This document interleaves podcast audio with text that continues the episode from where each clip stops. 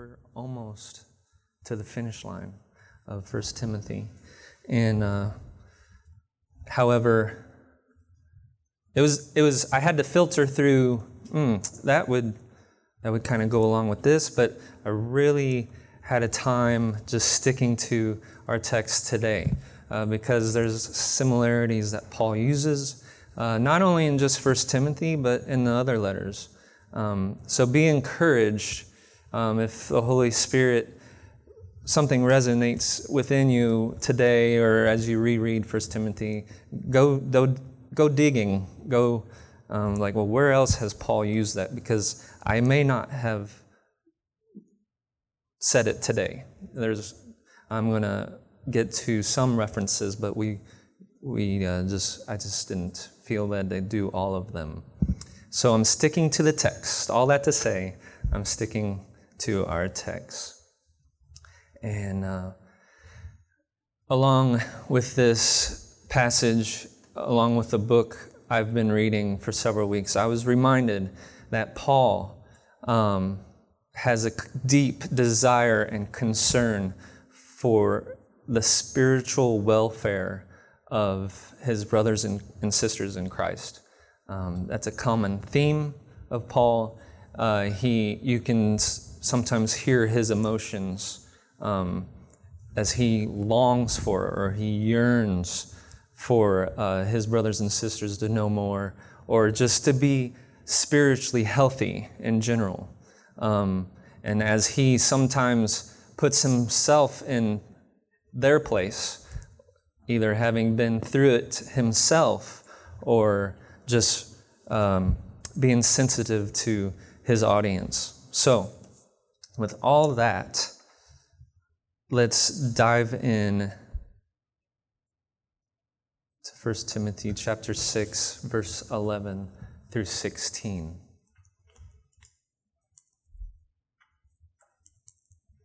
I will first read through the entire text and I will break it down. And quite frankly, some of you may be surprised how quickly I go this morning.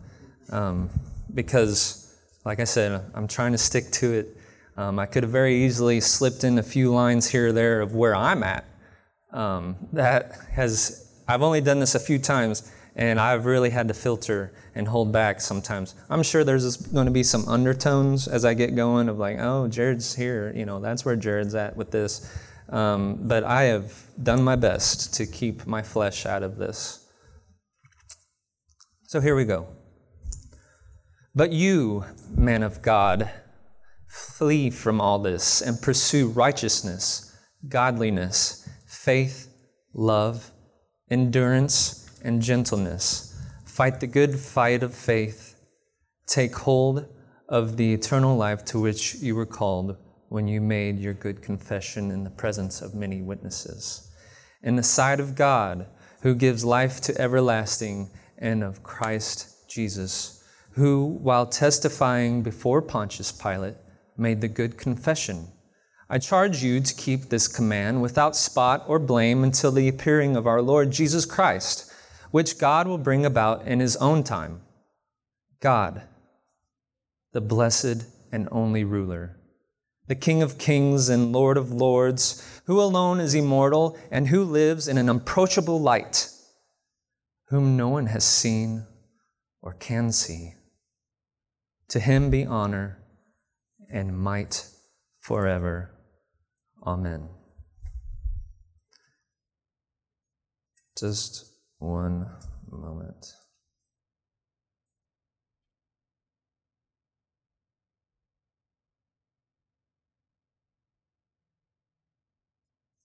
I had to make sure my phone was turned down. Sorry. So we are coming to the end of the book. So let's just quickly recap where we have come from the 1st of May until now. Chapter 1 explains why we are here to make God known to the rest of the world and set up an economy of God. What is our message? Not the law, but a trustworthy statement. Verse 15 of chapter 1 that Jesus Christ came into the world and saved sinners. To say it simply, we are nobodies telling everybody and about somebody that'll save anybody. Chapter 2 We are charged to pray for the people that we are around, the world around us. Mingle and model and exist with them. Chapter 3, 4, and 5, Paul lays out what the church structure should be and leadership within it.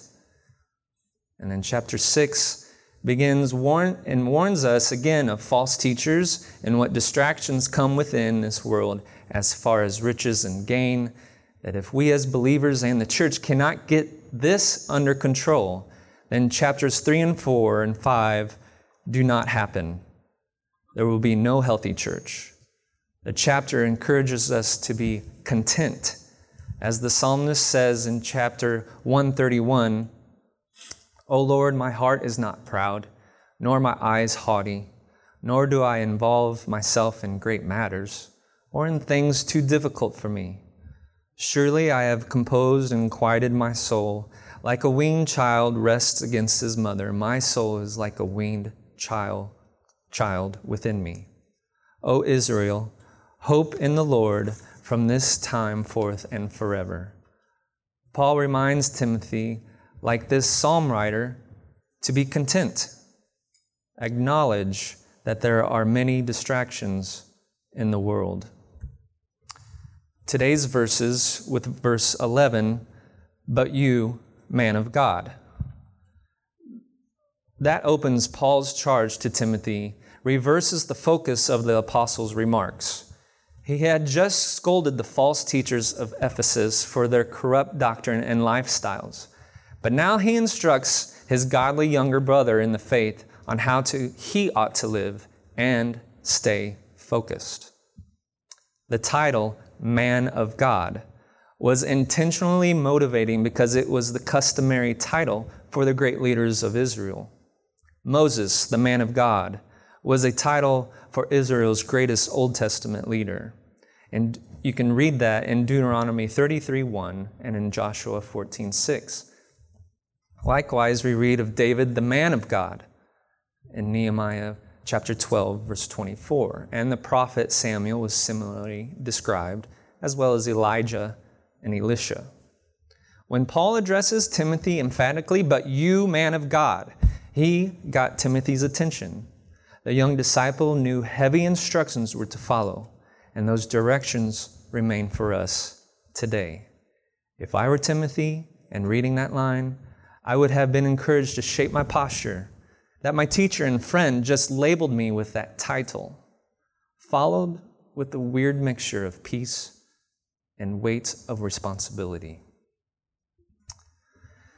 Verses 11 and 12 helpfully, Paul's opening warning come in four successive commands that can be remembered under four simple headings flee, follow, fight, and fasten unto.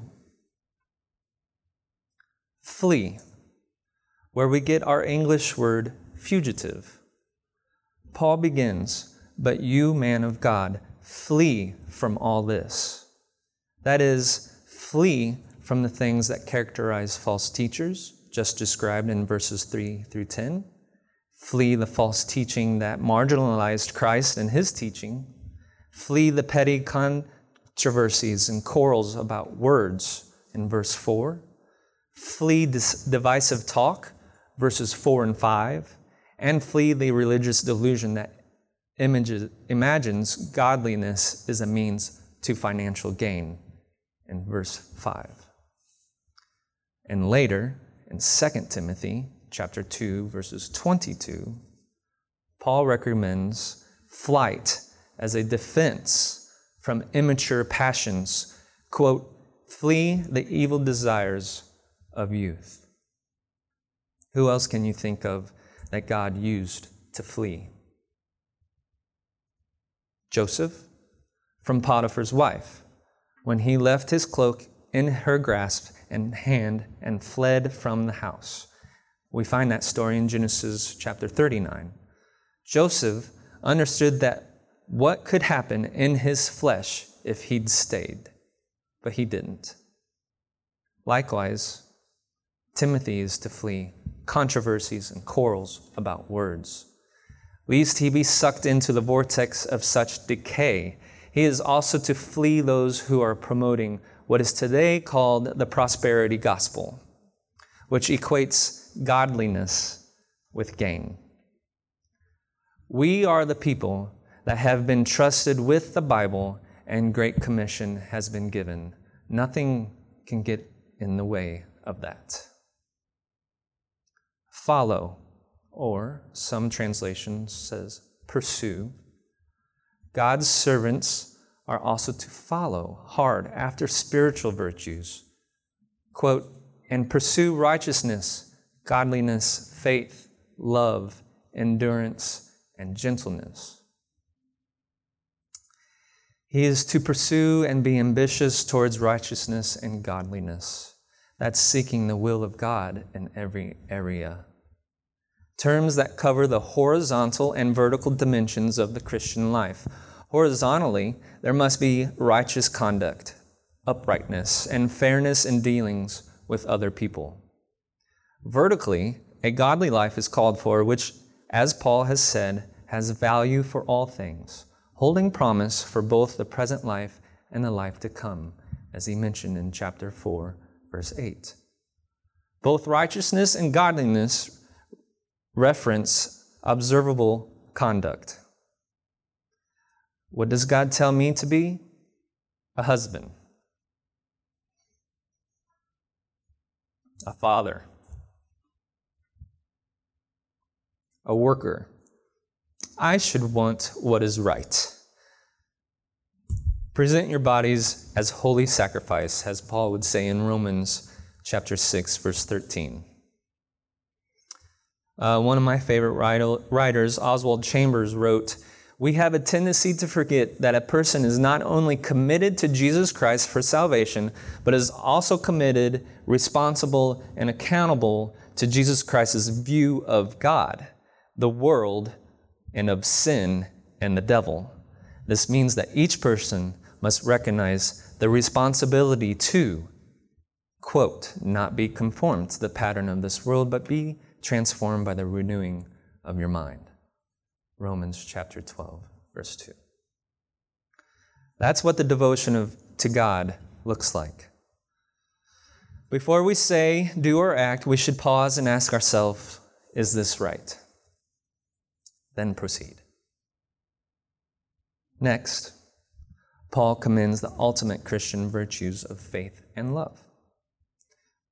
Faith and love are a regular, one could say, duo in the requirements of leadership. He references in 1 Timothy chapter 1, chapter 2, chapter 4, 2 Timothy chapter 2, and Titus chapter 2. Here, the emphasis is on faithfulness and love for others. Last on the list is endurance and gentleness. These are especially helpful ministry qualities. Endurance is won't quit determination in the face of opposition to the gospel. Gentleness is the quality of tender, patient self control in dealing with people amidst the difficulties of ministry. Strength under control. Gentleness, patience, even with unloving people, I'm going to keep going. Philippians chapter 3 verse 14 press towards the goal. So, are you content in these? You have what you need in these? Pursue the things of the Spirit. So we see that Paul commands Timothy to pursue a balanced spirituality in his ministry righteousness and godliness then faith and love, and then endurance and gentleness. But what stands out in all this is the contrasting emphasis on fleeing and pursuing. Negatively, we are to constantly flee from evil, but positively, we are to keep on pursuing good. The irony is that it's humans regularly pursue ends we know are disastrous and we turn our backs on the f- and flee those things that bring fullness and joy. The wisdom here is so elementary As John Stott explains it, we are simply to run from evil as we run from danger, and to run after goodness as we run after success. That is, we have to give our mind time and energy to both fight and pursuit. Fight. Timothy is two at one in the same time flee, follow, but he is also to fight. Chapter, or verse 12 Fight the good fight of the faith. Notice this is not just any fight, but a fight for the faith from which some have wandered, which Paul referenced in verse 10 and 21 later. Meaning that Timothy is to fight for the faith that is described throughout this book in the quote, the truth, the teaching, the message, or the doctrine, and what has been entrusted or deposited. It takes a long time to do these things, a lifetime. It's not the destination, it's the path. Here, in respect to the apostolistic faith, the truth, the doctrine, the deposit, Timothy is commanded to fight the good fight. The language here is intense. Earlier in chapter 1, verse 18, fight the good fight, Paul used language that brought about a military metaphor. Now, Paul uses four metaphors or analogies of the Christian life warfare, the athlete, agriculture, and architecture. Here, the language, the language for fight the good fight suggests voluntary, voluntary athletic agony, the kind that takes place in a race or a boxing match. The Greek literally means agonize the good agony. Anyone who has run competitively understands the intensity insinuated here. You run until you think you can run no more, but you keep on running until your lungs burn and your feet feel like lead, and then you reach way down and agonizingly increase your speed as you approach the finish line. If you have run a race, you know. At the beginning, everyone is chatty, the first few miles, even having conversations of, How do you like running in those shoes? But by the end, everyone's quiet, saying little prayers of, Lord, if you can pick up my legs, I can lay them down. Significantly, Paul fought his fight himself as he approached his finish line, and so he could say, near to the end of his second letter to Timothy, quote, For I am already being poured out like a drink offering, and the time has come for my departure. I have fought the good fight, I have finished the race, I have kept the faith. Chapters 4, verses 6 through 7. If you are here, you're on the path somewhere, it's your own path, as God has called you to the, the race can you hit the tape? As a church, we must be better to help each other during the race. 2 John, verse 8 says, Watch yourselves so you may not lose what we have worked for, but may win a full reward. One man said, I could not find the original person who said this, but in the first century, a world full of Gentiles stayed awake at night worrying about the impact of the faithful. Now, the Christians lay awake at night worrying of the impact of the world. Our generation must contend for the faith. We must not be contentious, but we must fight for the apostolic faith. Doctrine is all important because it determines the course of our lives. The truth of the gospel is everything. It is the difference between life and death. We must withstand false teachers. We must think clearly as we define our theology. And we must never compromise the truth. Fastened unto. As Timothy fights the good fight of faith, Paul instructs him to take hold of this eternal life to which you were called when you made your good confession in the presence of many witnesses. Verse 12.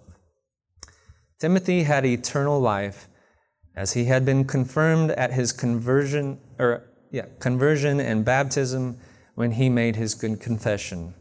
The same as you and I, if you are a covenantal member of Cross Life and have been baptized. Christ had his confession in front of Pontius Pilate and his baptism through the crucifixion. Eternal life is obviously everlasting, but the emphasis here is on its quality.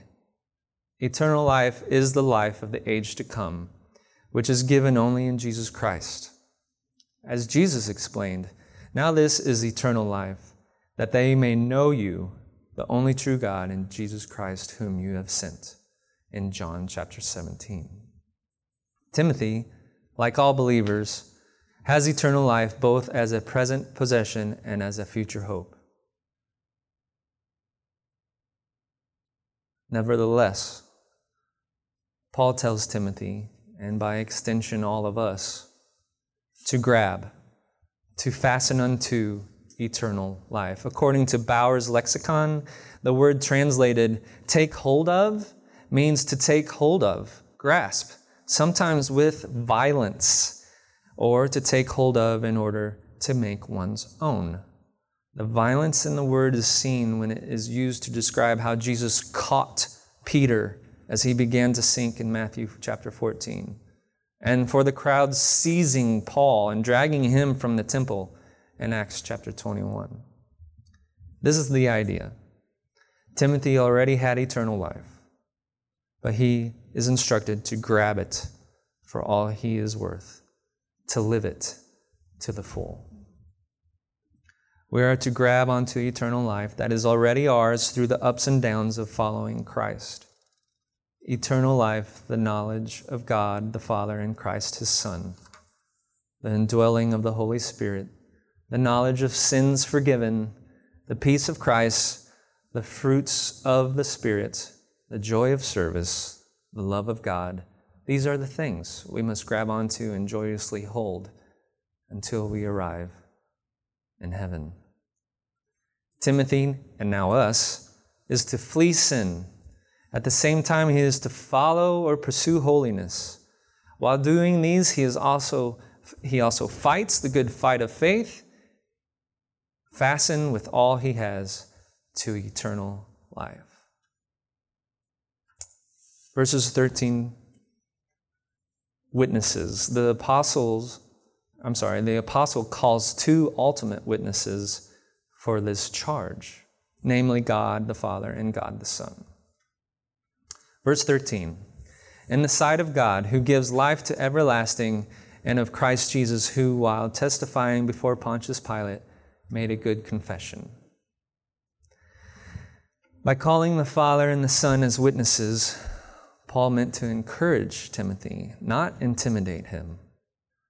Paul wanted Timothy to be enlightened because God is the one who gives life to everything, and he would sustain Timothy for all his days. Timothy was likewise to be strengthened not only by Christ's presence, but by his example, who, while testifying before Pontius Pilate, made the good confession. Jesus was the witness par excellence. Jesus had already done what Paul and then Timothy here in this verse would be asked to do. The charge, braced by the presence of these two awesome witnesses, Paul delivers his solemn charge. I charge you to keep this command without spot or blame until the appearing of our Lord Jesus Christ, Christ, which God will bring about in his own time. Verses 13 through 15. The command here references Timothy's ministerial calling to uphold the faith, to accomplish what Paul did. I have kept the faith, as he mentioned in 2 Timothy chapter 4. This involved the command to watch your life and doctrine closely, preserve in them, because if you do, you will save both yourself and your hearers. It also involved Paul's other warnings or rebu- rebukes as in chapter 6, late or in later in chapter 6, he says, Timothy, guard what has been entrusted to your care in verse 20. And guard the good deposit that was entrusted to you. Guard it with the help of the Holy Spirit who lives in us, he says in 2 Timothy. Timothy was to cleave to his calling until the return of Christ, the appearing of our Lord Jesus Christ, which could happen at any time. Paul summons Timothy and all spiritual leaders to a dogged persistence in fulfilling the call to preach and defend the apostolic faith, to run well to the end. Now, verses 15 and 16. Paul seals his grand charge with a majestic benediction that praises God's sovereignty. God, the blessed and only ruler, the King of kings and the Lord of lords, who alone is immortal and who lives in an approachable light, whom no one has seen or can see, to him be honor and might forever. We know that there are some who oppose Timothy's work in Ephesus, but he is to labor on in view of one day standing before God, the blessed and only ruler, the King of kings and the Lord of lords. But he is to labor on in view of one day, I said that before, God, the ruler, the King of kings and the Lord of lords, absolute sovereignty over all who alone is immortal, literally, who alone possesses immortality. The bestower of life, we humans are immortal because we will exist after death, whether in heaven or in hell. But this is only because he who possesses life has created us so.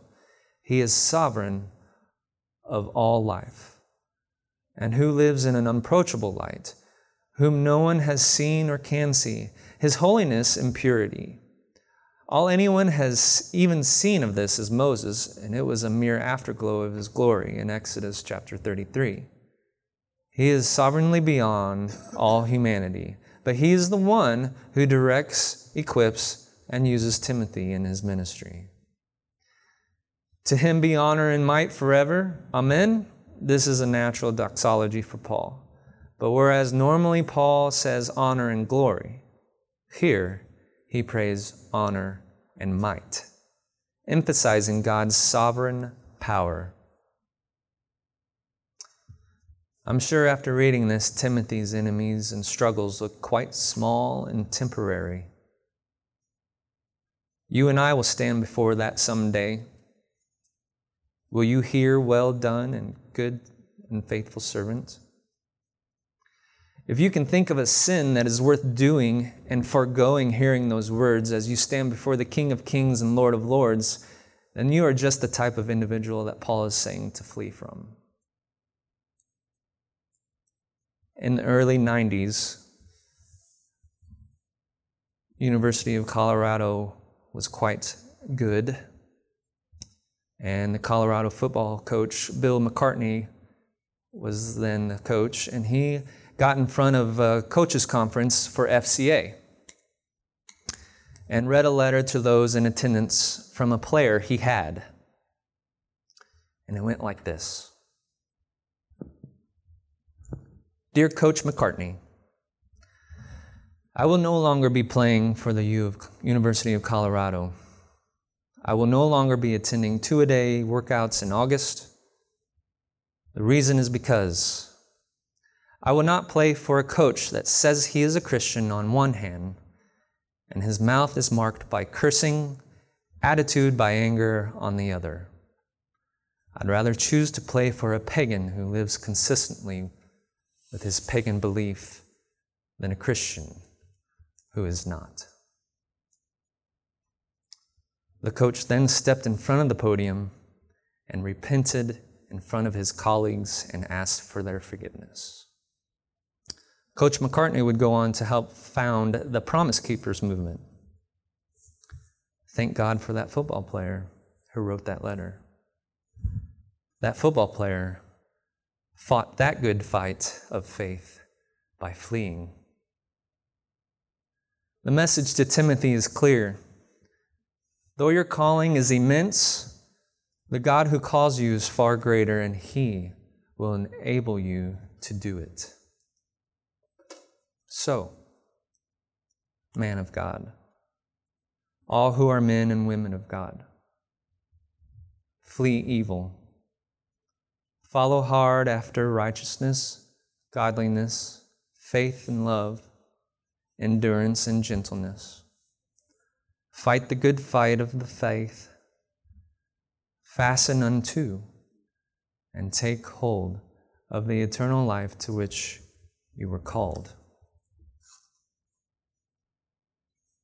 And having thus properly fed, fled, followed, fought, and fastened unto. Accept, your charge before God the Father and God the Son to keep his, this command without spot or blame until the appearing of our Lord Jesus Christ, which God will bring about in his own time. Amen. Father, we thank you for this time. We thank you for these words that uh, you helped Paul write. Father, I do not know what everyone's going through right now. As we prayed for earlier this morning, I know some of these words were, came at the appropriate time. I pray, Lord, going forward, that we as a church can remain healthy, get stronger together, to help each other in this marathon, that we cling to you and what you have to say, that we can sh- help shape one another, keep each other accountable, because we are that city on the hill for the rest of the world, Lord. May we encourage one another with your words as your words have encouraged us this morning. In Jesus' name I pray. Amen.